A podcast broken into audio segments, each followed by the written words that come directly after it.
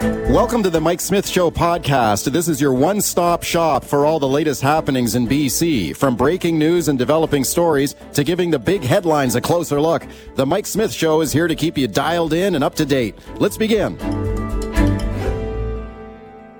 There is no place, absolutely no place for these individuals to go. The province and the city know that there is no shelter available for these individuals. How much money will you spend on this? How much taxpayers' dollars will you spend on continued street sweeps knowing there is no housing available? All right, good morning to you. This is Mike Smith, and we start today with that showdown on Hastings Street. The city's plan to remove tents and structures from the downtown east side encampment. You heard the voices there of activist Vince Tao, Kalela Rain calling for resistance to the forced removal of tents and structures. They say there's no alternative housing being offered. Where are people supposed to go? The situation in the neighborhood, though, hazardous, police saying assaults sexual assaults, crime, all up in the neighborhood. Is it time for the tents to go? We've got both sides of it here for you this morning. First, to start with Sean Orr, political columnist, Scout Magazine. Sean is a former Vancouver City Council candidate. I'm very pleased to welcome him back. Hey, Sean, thanks for coming on. Hey, thanks for having me. Okay, Sean, what do you think of the situation in this in this on the downtown east side and Hastings Street right now and this leaked plan for the city to remove tents and structures? I think it should be very concerning to uh, all citizens of Vancouver the kind of overreach um, that that's happening. It's uh, reading the plans; it sounds like a military style sort of operation. Um, such an operation was recently um, done in Toronto, and the city ombudsman there condemned that um, as a breach of, of not only charter rights but um, basic human rights. Uh, the UN uh, Rapporteur for Housing has also criticized such approaches. Um, and I echo what Vince Tao is saying. There is nowhere for, for these people to go. It's interesting also that right off the bat you you instantly tied uh, crime into into the situation. Um, and, and, just because Vancouver police say crime is up doesn't make it so. Um, in fact, there's a recent you don't believe you don't showing, believe crime is up down. No, you don't believe crime mean, is up down there. People have been shot down there. Has been. It's not a matter of belief. I mean, um, yes, crime happens. There is crime. It's being sensationalized by the media. CKNW is a big part of that oh, um, sensationalization oh. and rumor. It is. I mean, I mean, it, it, it. Come on. I mean, it gets you. It gets you clicks. It gets you listens. Right. So um, but if you what about the guy who was shot? What about the guy who was shot in the? What about the guy who was shot down there with a crossbow? Who's sensationalizing uh, that? I'm not denying that. I, am not saying there's no crime. I'm saying that to say that oh. crime is up without without um, any statistical backing is not is is. is well, let me well, let, well, let me give you some of the sti- sorry, let me give you some of the statistics. Here, uh, statistics that show that crime is um, down. There's just a been a report by um, Robert Gordon and Martin Anderson of uh, have shown that the baseline is going down for violent crime in cities. Sean, let me give you a couple of statistics here for you. Okay, so the Atira Women's Resource Society, they did a survey of 68 women down in that encampment. They asked them if they had been victims of sexual assault, sexual violence. 100%, it was 68 out of 68. Every single woman they interviewed down there said they'd been a victim of violence and sexual assault. You, are you yeah, saying this Women's Resource Society is just making that up? Uh, I'm, I, I haven't seen that um, that statistic, but yeah, no. I mean, this is a, this is this is the nature of having people living in tents. It's it's not a, an ideal situation. No one's saying that it's an ideal situation. No one is, is saying that. But what we're saying is that um, what what this does by removing people from tents with force with a, a massive team of city engineers and police backing where the public is not even allowed to witness is going to just create further trauma down the line. So why why would you go in with guns blazing to women in tents that have been sexually abused by men? Largely a male police force with guns. Is that going to help things? No, it's going to further re-traumatize people. And what what what do you do when people are traumatized? You get into drugs, you get into in, into other situations, and, and it's an endless cycle, it's an endless loop, right? That's, that's well, what, I, I, would I would, suge- I would suggest to you, Sean. Sean, there's a lot of trauma going down there already. Let's play a couple of clips here and get your reaction to it. Let's, let's have a listen to the mayor here. So this was a, a, leaked, a series of leaked documents showing this plan to remove tents and structures, and the city doesn't seem to be denying it. In fact, they appear to be getting ready to go forward with this. Let's have a listen to Vancouver Mayor Ken Sim. I'll get your, your thoughts. Let's listen. We're going to continue what we're doing. We are looking for empathetic solutions and um, providing people with uh, housing options um, as we look to decamp uh, Hastings. But make no mistake about it, large entrenched encampments are not an acceptable model going forward. I can't see how anyone would think that this is an acceptable situation, Sean. Your thoughts? Um, yeah, I, I mean, empathetic approach. If you read the actual documents, it's saying it's it's actually going against that, and it's also going against the city's memorandum of understanding that they signed with the province to have housing uh, already in place. Um, so they're going against that and they're saying uh, it doesn't matter. We don't care if there's no housing in place. That's not that's not empathetic at all. Um, and a lot of this and a lot of the housing, the so-called housing that is being uh, forced upon uh, these these tenters, uh, is inadequate. So we need we need to definitely define what adequate is, and we need to let um, the campers themselves just define what adequate if it's adequate uh, there, for them. Because these shelter spaces are there you want to do you want to do you want to put warehouse people? I mean you're having bill Tieleman on after me and he was against supportive housing uh, on arbutus and aids. And one of his one of his quotes was we we shouldn't be warehousing people you know? But but that's exactly what we'd be doing here by forcing people into gymnasiums rat infested uh sros you know where where where the sprinklers are turned off and and and there's a fire and and and people die and again trauma is is, is created. There have been fires. Right? I mean, these, there have been fires. There have been pl- plenty. of, hang on, Sean. let me. Yeah, sorry. Yeah, let me let me have it. Let me have a turn. Let me uh, adequate. Let me get a question into you. Okay, there have been lots of fires down there in that situation, down in that encampment. We've seen plenty of burning tents. We've seen lots of fires down there. Uh, we've seen a, a lot of uh, fuel tanks down there that are potentially very hazardous. It's been nine months since the city's fire chief ordered the structures to be taken down because of a fire. If there was a tragic fire that set fire to an SRO again down there, whose fault would it be? Um, um I sorry, I don't understand. The, If there was a, if there was a fire in an SRO. Well, I mean, is it, it, it, Yeah, like who's fault like you're saying that don't don't move people along, don't remove the structures, don't remove the tents. If there's a terrible fire down there, then whose fault is it? Is it the fault of this of the people who are trying to resist moving along? Uh, I, I'm I'm still I still don't understand. Yeah, um, but um, it, one point that you brought up was the propane tanks, and actually one of Vandu's uh, one of Vandu's uh, in their uh, contract that they had with the city that the ABC just outright canceled canceled i mean uh, out of vindictiveness as one could only presume was was to was to monitor and remove those propane tanks. Um, so interesting that they canceled the Vandu contract and then instantly you, you find these propane tanks. But um, yeah, I mean, if your if your reaction is to be like you see uh, a fire in a tent and not realize that there's a human in that tent, you know, like I, uh, yeah. this is this is what's concerning. Like, yeah, of course, that that's concerning and fires are concerning, but we have to understand that this is this is a product of all of our policy responses up until this point. We've chased these people around from campment to encampment, from Oppenheimer to Strathcona to Crab Park. There's nowhere for them to go. So th- this is this is policy. Yeah. This isn't by blaming the people that the that the policy is affecting. Do you know what I mean? That's kind of that's kind of a a, a psyops in a sense, right? Like it's kind of weird that like you know to blame the people in okay.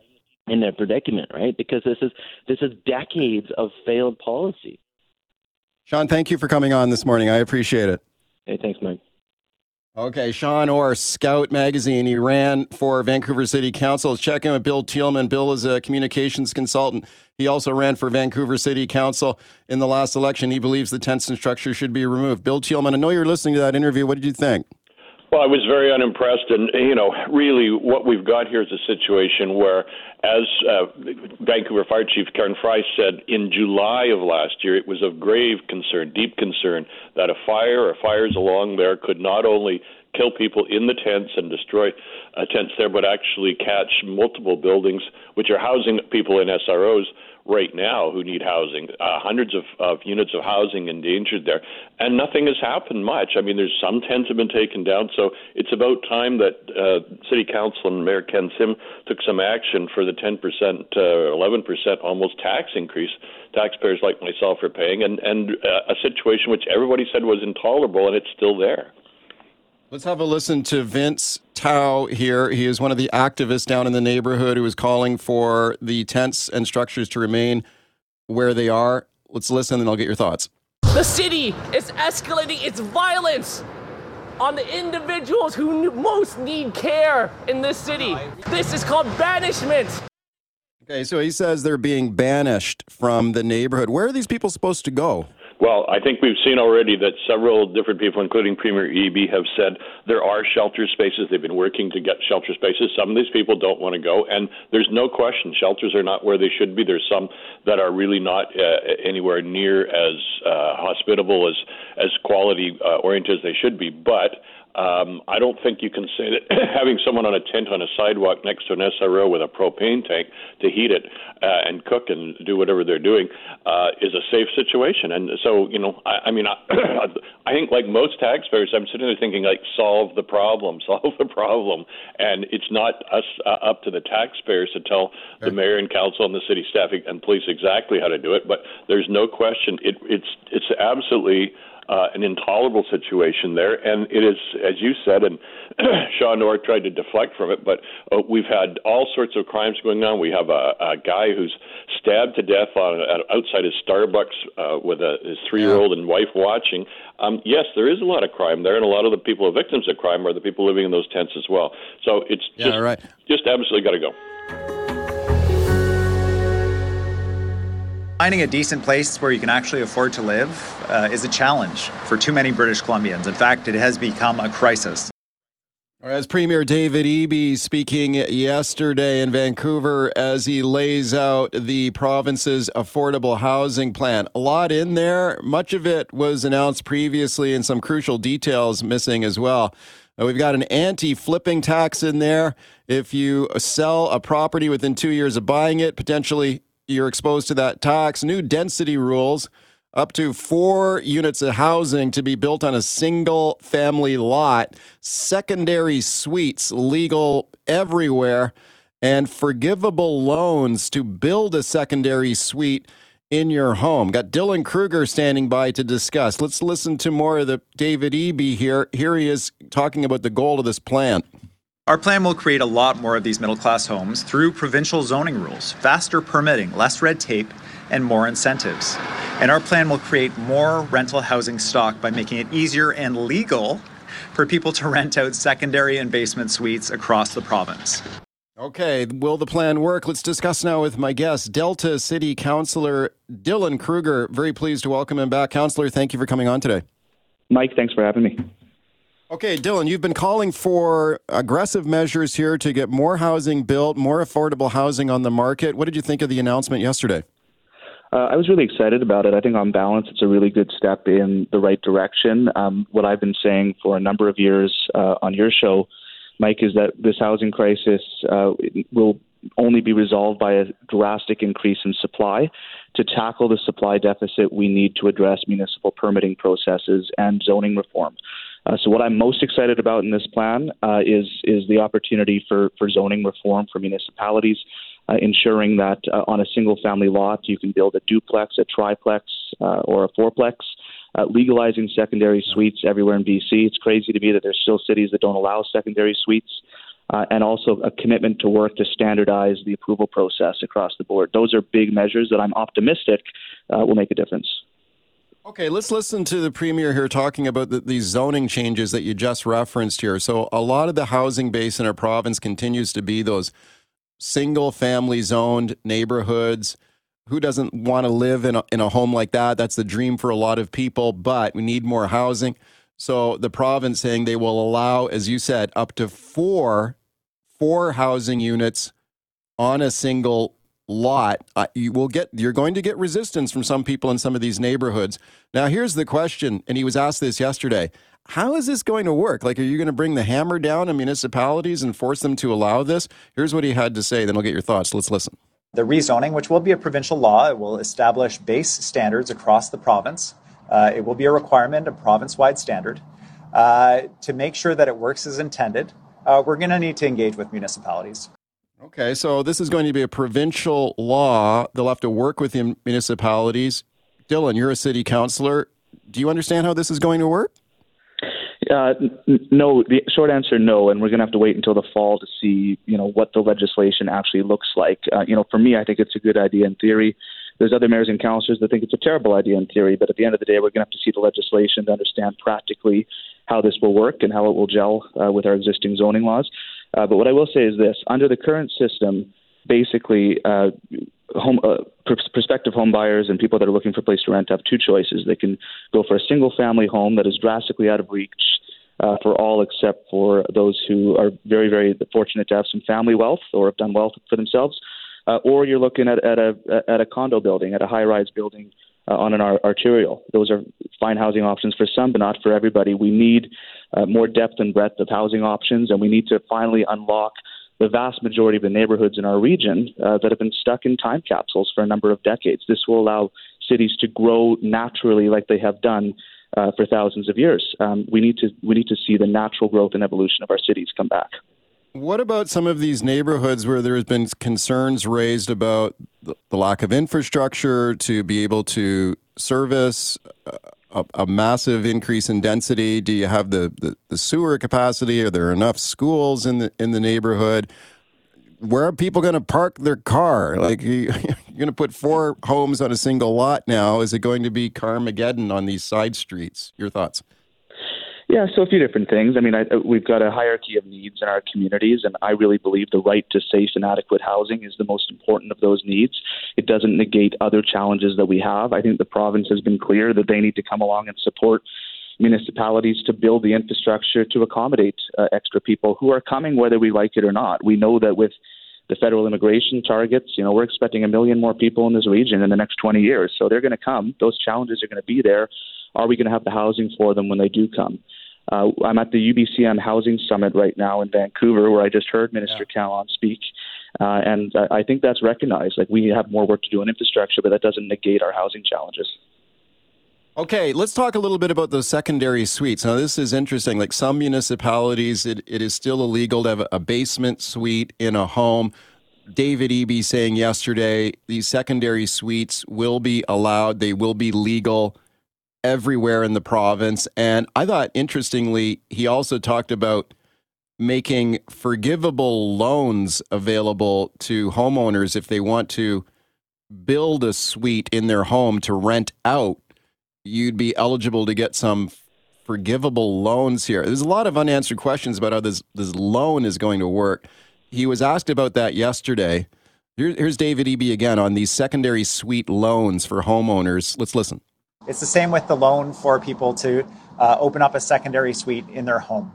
Uh, who our partners will be credit unions and banks will government deliver it directly? What will work best for people uh, in terms of the actual programming? So there's work to do. Yeah there's work to do and there's some questions to answer here and some details to be spelled out to people about how this is going to work. Dylan kruger your thoughts on this? Sound like a good idea to you yeah, and again, the devil will be in the details. But one of the biggest challenges we have uh, in municipalities is enforcement around illegal suites. Um, illegal suites do crop up all the time, and, and especially when they're not allowed. Uh, you still get suites, but they're they're unsafe. Uh, they don't meet code. Uh, they're fire hazards, and that could put uh, tenants at risk. So I'm very supportive of measures that will support people legalizing potentially illegal suites uh, and to do that, there is a cost, uh, an upfront cost to do that. We want to create opportunities to legalize suites, which makes them safe and allows municipalities to track them. So uh, I know that cost is a barrier to a lot of people. So in, in theory, I, I think that's great, but we'll, we'll have to see more details when they come out. Okay, anti-flipping tax uh, contained in this announcement yesterday. Again, this is kind of a re-announcement of something the government talked about earlier. So, if you purchase and resell a home a residential home within two years, you're potentially liable to this this flipping tax. Here's David Eby talking on that point yesterday. Let's listen. If you are holding a home right now that you intend to flip, uh, if you are thinking about buying a home for the purposes of flipping it, the message today is that this tax is coming. It will cost you money. Uh, so uh, stop uh, engaging in that activity. Homes are for British Columbians to live in in this province. Delta Councillor Dylan Kruger, your thoughts? Yeah, that one's probably good politics, but I don't think that's going to do anything to solve the housing crisis. I mean, if we're looking for additional tax tax revenue, if, if that's the goal, if it's that we've decided that that selling a house within one or two years of buying it is is a bad thing, and we'd like to discourage that behavior, then okay, fine. But if the goal is to address the housing crisis and make housing more affordable, I, I don't see I don't see how that will be helpful.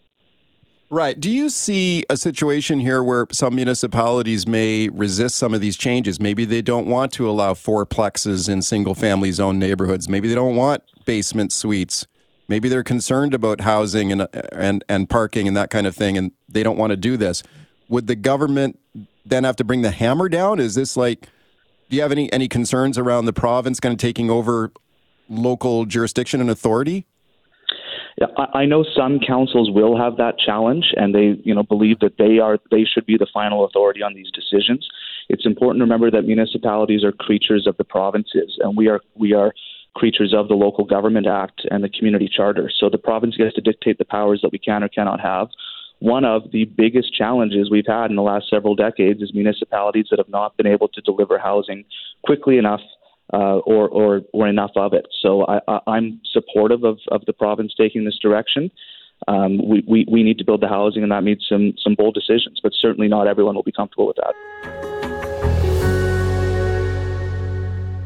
Let's talk about one of BC's most dangerous highways now. I'm talking about Highway 5 near Clearwater. And we've talked about this stretch of road before, especially with some of the tragic and fatal accidents we've seen along this stretch of highway recently and some of the really scary driving that goes on, particularly by truckers along this stretch of Highway 5 in British Columbia. If you have seen the viral video that has come out recently about the large semi truck on Highway 5 crossing over a double yellow line to make an illegal pass. That is a hair raising video near miss on this highway where there have been many, many fatal accidents. We're going to talk about that. That is just one incident out of many on this particular stretch of highway that has local officials speaking out. I've got Clearwater Mayor Merlin Blackwell standing by to discuss. First, have a listen to this report from Global News. You hear the, the voice of the mayor in this report here. Let's listen. This is dangerous. This is crazy how bad this has gotten. It is another example of reckless and appalling driving behavior. A semi truck captured on dash cam video attempting a pass over a double solid yellow.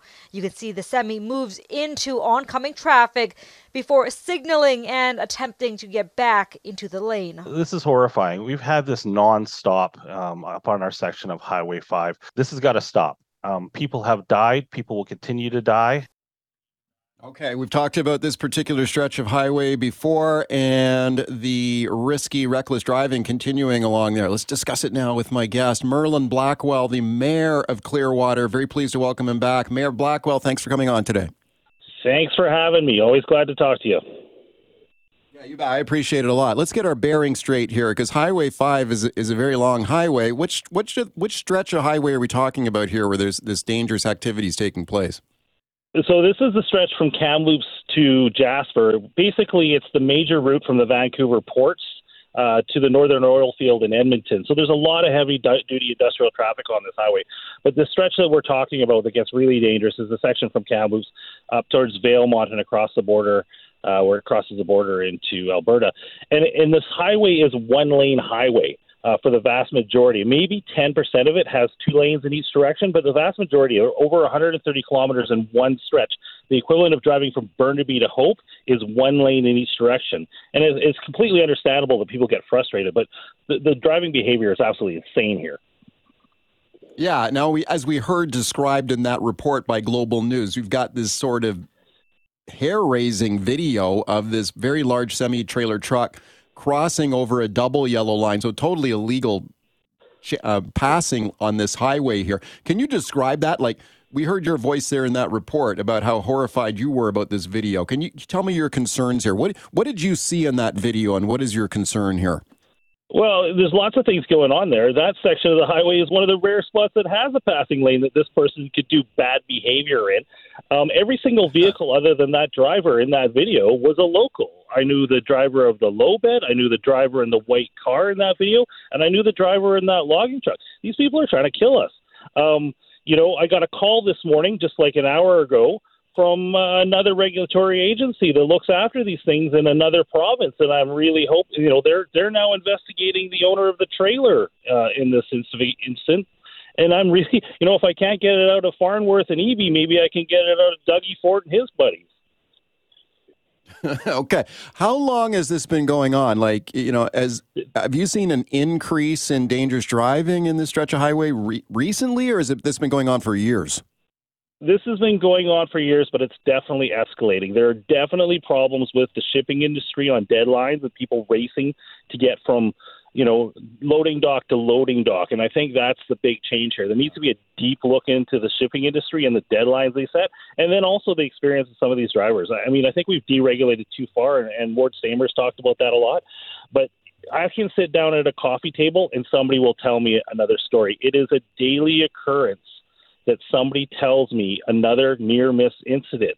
Um, and it's not just coming up because these videos are coming up. Um, it's because it, it happens so often here that we just take it for granted that somebody's going to try to kill us on the highway on a daily basis. Yeah.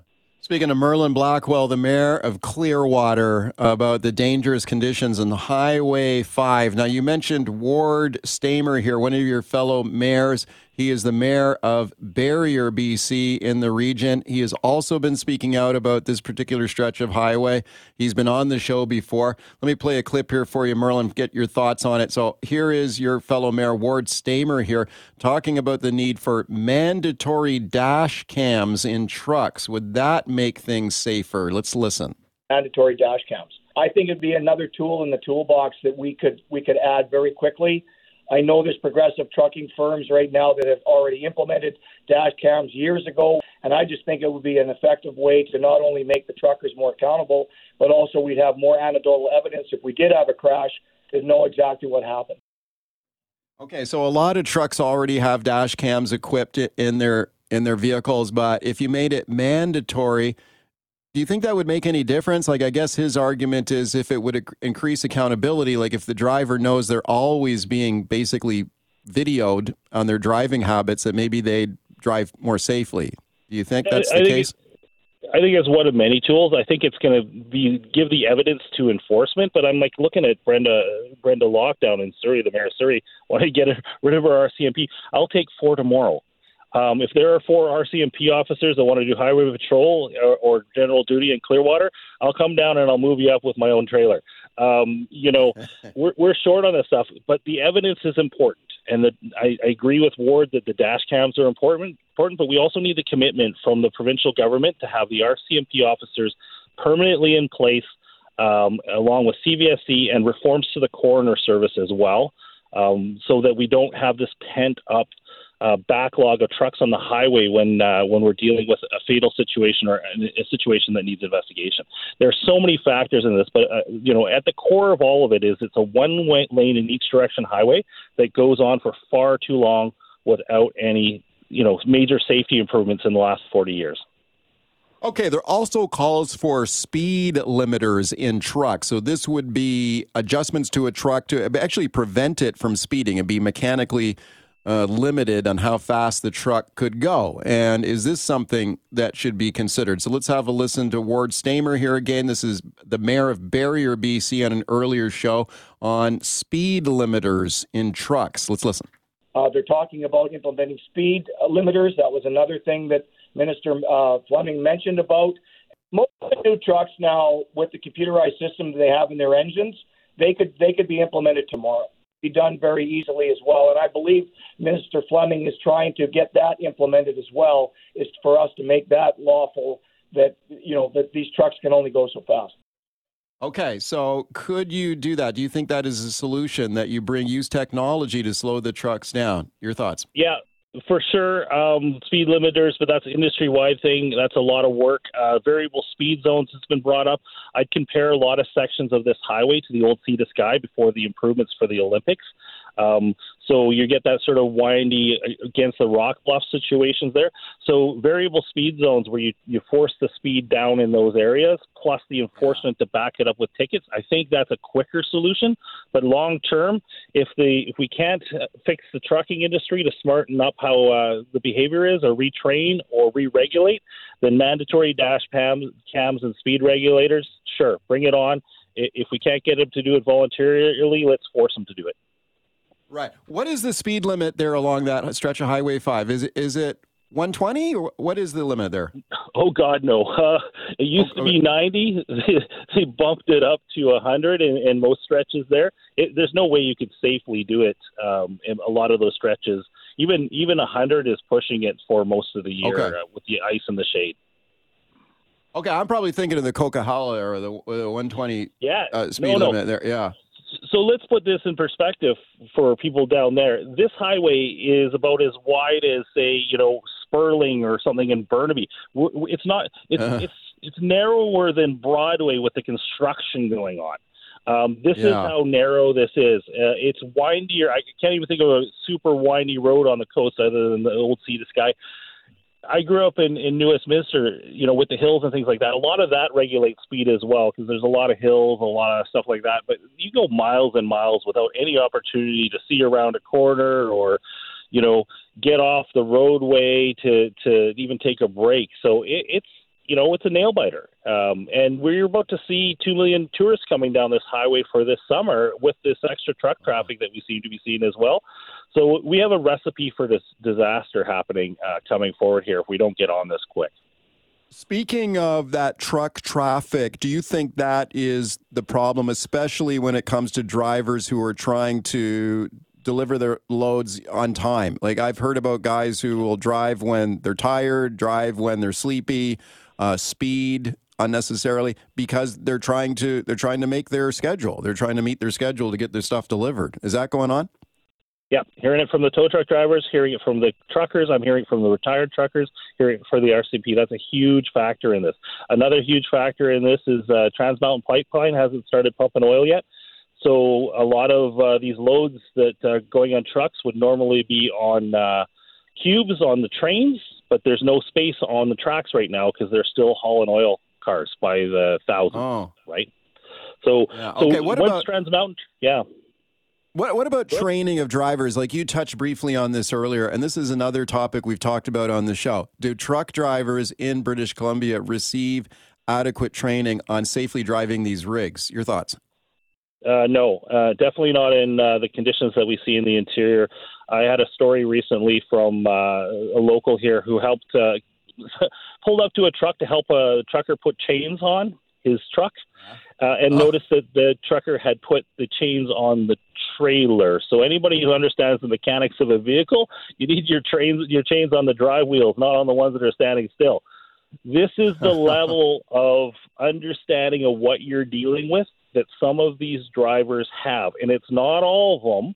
Um, but yeah. you know, hearing off the record from law enforcement and from the tow truck companies and things like that, it is consistently some of the same companies over and over with this same level of driver professionalism, and that's terrifying because there are a ton of truckers out there that are fantastic drivers that have been doing this professionally for a long time, um, and and giving the whole industry a bad name is not what the yeah. intention is here.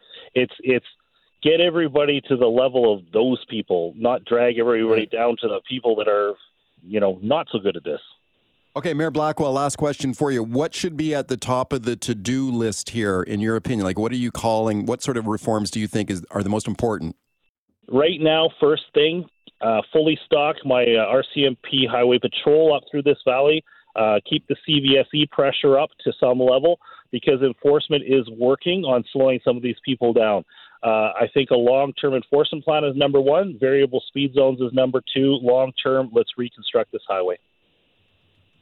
Thanks for coming on today. I appreciate it. Awesome. Thank you for having me. Let's talk about high tech auto thefts. We talked about this yesterday on the show. April is Auto Crime Enforcement Month, and police in British Columbia want to make people aware of sophisticated auto theft scams, like auto thefts in a high tech fashion on the rise. The bad guys getting a lot smarter and more sophisticated too, and stealing late model vehicles. They know how to break into your vehicle. They know how to work around your anti theft computer system. They can make a duplicate of your key fob they know how to smuggle your vehicle out of the country too. A lot of these stolen vehicles end up in the black market around the world. Also, check this out catalytic converter theft on the rise. Why is this happening? Why do why do these thieves steal catalytic converters from vehicles? Police now responding to it. Police and ICBC new program, especially in Surrey. One of the problems is if you have a catalytic converter stolen from your vehicle, it's difficult to trace. So here's what they do now. If you go to a participating auto repair shop in, in Surrey, you can have your vehicle identification number printed on your catalytic converter. That might help police in the investigation. Got Bryan Gast standing by to discuss all this. Have a listen to this here first. This is Karen Klein spokesperson with ICBC on catalytic converter thefts and what vehicle owners can do about it. Right now, catalytic converters are not identifiable when they're stolen. So there are uh, different mechanical shops within Surrey that uh, have jumped on board to support this program, and they will, if you're in for a service, uh, etch the last eight digits of your VIN number on there. Okay, so if you go into service in one of these participating uh, garages in Surrey, you could have the uh, part of your vehicle ID number imprinted on your catalytic converter. Could that foil a theft? Let's discuss now with my guest, Bryan Gast. Bryan is the Vice President, Investigative Services, Équité Association. They're a nonprofit. They help insurance companies in Canada fight fraud. And I'm very pleased to welcome him. Hey, Bryan, thanks for coming on. Thank you very much for having me.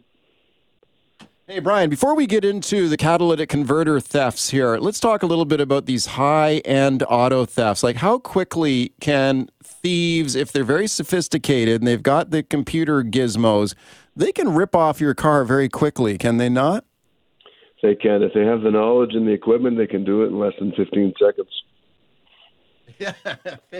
15 seconds. Wow. Okay. How, how is that happening? Like, how are they able to do this?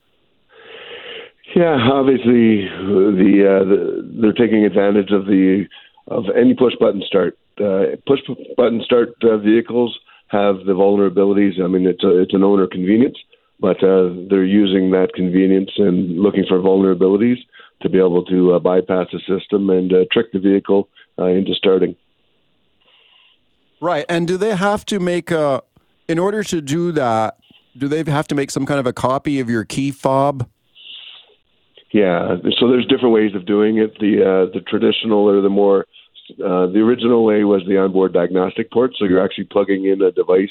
So that OBD port is it's an intended purpose is you go to the, a garage, something's wrong with your vehicle. The mechanic plugs something into your vehicle through the OBD port, and he does a diagnostic right. check.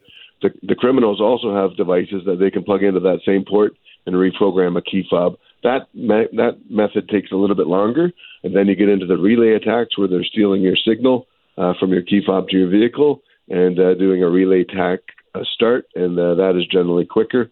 And then the, the scary part is there, there's new technology that's coming out that uh, is even quicker than those two that I've already mentioned. Wow, that's amazing. Okay, we've come a long way from hot wiring a, a vehicle to, to, steal a car in, in, the old days. What about where do these stolen vehicles end up? Because I've been reading with great fascination about some of the higher end vehicles that are targeted here and then end up loaded onto container ships and shipped out of Canada for sale on the black market. Tell me about that. Yeah, you're absolutely right. Uh, we work with our international partners and our, and, uh, and our national partners, law enforcement vehicles across Canada out west are uh, taken to the ports uh, throughout Canada, particularly in eastern Canada. And uh, again, these are vehicles that are being uh, targeted. Canada's being targeted. Uh, they have the mechanism to steal the vehicle. They have the mechanism to get them out of the country, and then there's a demand overseas. So it's a bad combination for Canadian vehicles. Uh, we are definitely being targeted as a nation for these vehicles. We're considered a, a source nation for stolen vehicles, which means we're getting we're exporting stolen vehicles. We're not importing stolen vehicles, and uh, that's where we're working with all our partners to try and rem- remedy that. Okay, I find that very interesting. Are these vehicles more valuable in these overseas markets? Is that why they're being smuggled out of the country? Yeah, so uh, I mean, uh, organized crime is alive and well, and uh, they're behind the majority of these crimes. Uh, it's a lucrative market. They're taking advantage of the last few years where supply chain issues have been a problem. Uh, very difficult to get new and used vehicles, and uh, they're capitalizing on that. And uh, there is a demand overseas for these vehicles and uh, it's a way to get these vehicles uh, into that lucrative market for these organized crime groups. And that's the other important thing. This is not a victimless crime. This is these are organized crime groups are, that are funding uh, themselves through this. Uh, not only organized crime but terrorism as well. So it's a it's a significant problem. Uh, yeah, for sure. Speaking of Bryan Gast, Équité Association, Bryan's an expert on vehicle fraud and investigations. Okay, Bryan, let me ask you about uh, catalytic converters. So, what is the deal with this? You've got the RCMP and ICBC in British Columbia are reporting a 350% increase in catalytic converter thefts in our province over the last three years. Why is this happening? Yeah, and I can, I, I'm retired police as well, and I can say in the beginning of my career, catalytic converters were being stolen back then, but they were being stolen just for the part itself the the train the trend that you're starting to see now is these organized crime groups are being are capitalizing on this market for the for the precious metals that are contained in these uh, in these catalytic converters. So the platinum, the palladium, and the rhodium. Uh, they fluctuate in price, but uh, they're all significant values. And I'm not talking about large amounts of uh, of these precious metals in each catalytic converter. Uh, they're trace amounts, but again, in volume, it, it adds up to a lot of money for these groups. Wow, that's amazing. And are they easy to rip off? Like if someone crawls under a vehicle late at night, is it easy to remove a catalytic converter from a vehicle typically? Sadly, it is. I mean, the higher the vehicle, the easier it is. They don't have to jack it up. But uh, again, they're not being careful in how they get the, the uh, catalytic converter off. They're just using uh, power saws to, to get it off. And that's really why um, reporting any suspicious activity to your local police is always very recommended. Uh, never take uh, things into your own hands. Never put yourself in harm's way. Really reporting that suspicious activity. And what you mentioned earlier on your show about identifying the catalytic converter, because as they come out uh, th- through through production, they are mostly not identifiable, and that's the problem. You can have a whole load of of catalytic converters, and trying to find out where they came from is the problem. So now that they're starting right. to be identified, w- will help talking about high end vehicle theft and also catalytic converter theft. ICBC wants to make you aware of this. Let's listen to another comment here from Karen Klein, ICBC, and she's got some advice here on how to make it more difficult for your catalytic converter to be stolen from your vehicle. Let's listen. Parking in well lit areas uh, where there's a lot of pedestrian traffic. Uh, try to park your vehicle uh, in a garage or behind a fence if possible when you're at home. Try to park tight up against curbs. Try to make it really difficult for that person to get under your vehicle. Okay, we got Bryan Gast back there. Bryan, what do you think of that advice? Sort of park in a way that makes it more makes it more difficult for someone to crawl under your vehicle, steal your catalytic converter. Yeah, I mean, really anything that makes uh, adds time to what they're trying to do. Uh, park in well lit areas, make it more difficult to get, to get under. Um, obviously, if it's, if it's a regular vehicle where they have to jack it up, uh, they need to do, act quickly. But again, this can be done very very quickly. They're very good at it. I've seen uh, this in action, and it does not take them long to, to do what they need to do. Ryan, thanks a lot for coming on with your expertise today. I appreciate it. Okay, thank you. Bill Nelson making the big announcement. Canadian astronaut Jeremy Hansen set to go part of the first uh, humans moon mission in 52 years. So, Jeremy Hansen, a CF 18 pilot from London, Ontario. He will join three American astronauts on the Artemis 2 mission uh, to the moon. They will travel to the moon and orbit the moon and return to Earth. 10 day mission expected in late 2024, perhaps later. No firm date on the mission. But boy, that is an exciting announcement there yesterday. Let's discuss now with my guest, Dr. Gordon Oz Osinski, professor of planetary geology, Western University, and he is an astronaut trainer. Oz, very nice to have you on here. Thanks for having me on the show, Mike. You, you bet. Thanks for doing it. It's, it's very cool to speak to an astronaut trainer. What did you think of that announcement yesterday? Boy, what an exciting moment. Oh, it sure was. It was, you know, exciting, nerve wracking uh, for sure. You know, I was uh, tuned in at eight o'clock on the, uh, sorry, eleven o'clock Eastern on the dot when they started the, uh, you know, the, the live cast online, and uh, you know, waiting for the introductions to, to see yeah, which Canadian would be selected. But I'm so happy for Jeremy. He's been waiting a long time for this and a long time to fly in space. Okay, was that so? Was that a surprise yesterday that it was? We knew a Canadian would be part of this mission, right? But we didn't know which Canadian would be named yesterday. Is that correct? Exactly. Yeah. Nobody. I mean, they had obviously had found out a few days before, but uh, nobody outside, you know, a close circle knew which U.S. astronauts or which Canadian astronaut were going to fly. So they kept it all secret and uh, announced it in that big event down at the, the Johnson Space Center yesterday. Isn't that exciting? So let's let's talk a little bit about your work as an, an astronaut trainer. Can you tell me a little bit about that? Because I know that you guys train at a at a site in Canada that has kind of some lunar surface qualities to it, right? Sure, and I think I might need some new business cards to put that first. Um, but yeah, so you know, I'm a professor here at the University of Western Ontario, and so you know, I teach undergraduate and graduate students. Uh, but over the past decade, uh, I've had you know the honor and the the exciting opportunity to help train astronauts, and so it actually started with Jeremy uh, back in 2011. So not long after he and David Saint-Jacques uh, became astronauts after their two-year basic training. Um, during that two-year time, they'd received a little bit of geology training in the classroom, uh, but the Canadian Space Agency approached me about taking um, eventually both of them, but uh, Jeremy to start with up to the Canadian Arctic, and so the goal was, you know, sort of threefold. Uh, first off, you know, neither Jeremy or David or many of the astronauts have any training in geology. So it's kind of a, you know, a geology crash course, but the best place to do geology is really what we say in the field. It's out there in nature looking at the rocks. And so that's kind of number one.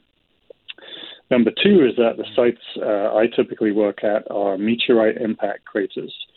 So these are relatively uncommon on Earth. Um, these are sites where asteroids and comets have struck the Earth in the past. But if you look up at the moon, you know, even on a clear night, or if you've seen any images of the moon, this is the dominant landform on the moon. So this is what Jeremy will fly over, and this is what the Artemis 3 astronauts on that mission after him will be exploring. And so we then get into, you know, the, the, the details of looking at meteorite impact craters. And then the other aspect is, you know, just working up in these very remote parts of the Arctic. You know, we're remote, um, a long way away from any help.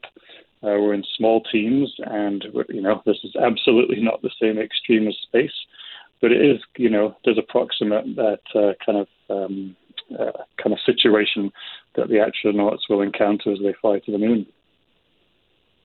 Well, that's really amazing. And you mentioned that you've worked with Jeremy Hansen, Canada's astronaut, selected yesterday for this mission. Can you tell me a little a little bit about him? Boy, he certainly did Canada proud there yesterday. I was very impressed. Yeah, he did absolutely, and you know, to me, that's Jeremy uh, through and through. Um, you know, very humble. Uh, didn't I don't think at all focused on on himself. He talked about you know how proud he was for you know the country, um, and he's made you know a lot of comments about that in the past little while. So um, that that does speak to him as a person. Uh, he's you know definitely a very proud Canadian, um, and uh, is you know I think proud proud to be the flag bearer for Canada. Right, so he's going to take all of the the hopes and dreams of Canadians along with him as he flies to the moon in a couple of years' time. Yeah, isn't that something? And do you expect to be working with him again in the future, or will you be working exclusively with NASA now in advance of this mission? Uh, it's. I certainly hope so. Uh, there's no specifics yeah. yet. You know, this is uh, everything is moving quite rapidly, as you can imagine. You know, they just found out in the last couple of weeks that they'll be on this crew. There's a lot of work to be done uh, to get the, the spacecraft ready and the crew trained for Artemis 2. Um, you know, at some point in the next couple of years, likely before this mission goes, they'll name the crew for the surface mission, Artemis 3, which comes next. And so um, yeah, you know, hopefully I'll be involved in providing training where I can. Um, I'll actually be going down in June to help train the latest class who are not even astronauts yet, too. So that's going to be exciting. You know, there's no Canadians in this class, but there are U.S. astronauts and two United Arab Arab Emirate astronauts who are currently in training down at the NASA Johnson Space Center. So I'm uh, excited to be heading there in June and uh, find out more then about plans for the next year or two. Awesome. Speaking to Canadian astronaut trainer Gordon Osinski, Western University. Jeremy Hansen named as part of the Artemis 2 mission to the moon by NASA yesterday. Is there a chance like this this moon mission they will not land on the surface of the moon. They're to travel to the moon and then come back. And then the next is it the next mission after that where they expect astronauts actually touch down on the surface of the moon? Absolutely, that is the current plan. So you know, it is ambitious. Uh, it's actually more ambitious than Apollo. You know, they had uh, a whole series of missions doing you know testing various aspects, and so you know we had Artemis One. If uh, the listen, you know, listeners remember back to November, the first ever launch of this Orion spacecraft and uh, the big NASA rocket. There no humans on board. Uh, we then jumped straight to Jeremy's mission, which is the first time humans will go in that spacecraft, which is you know, pretty pretty staggering.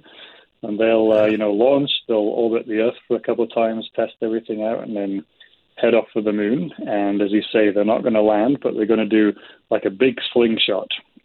Uh, so in doing so, you know, even though people call this a bit of a test, they will actually go past the moon and go further than any human has ever gone from Earth.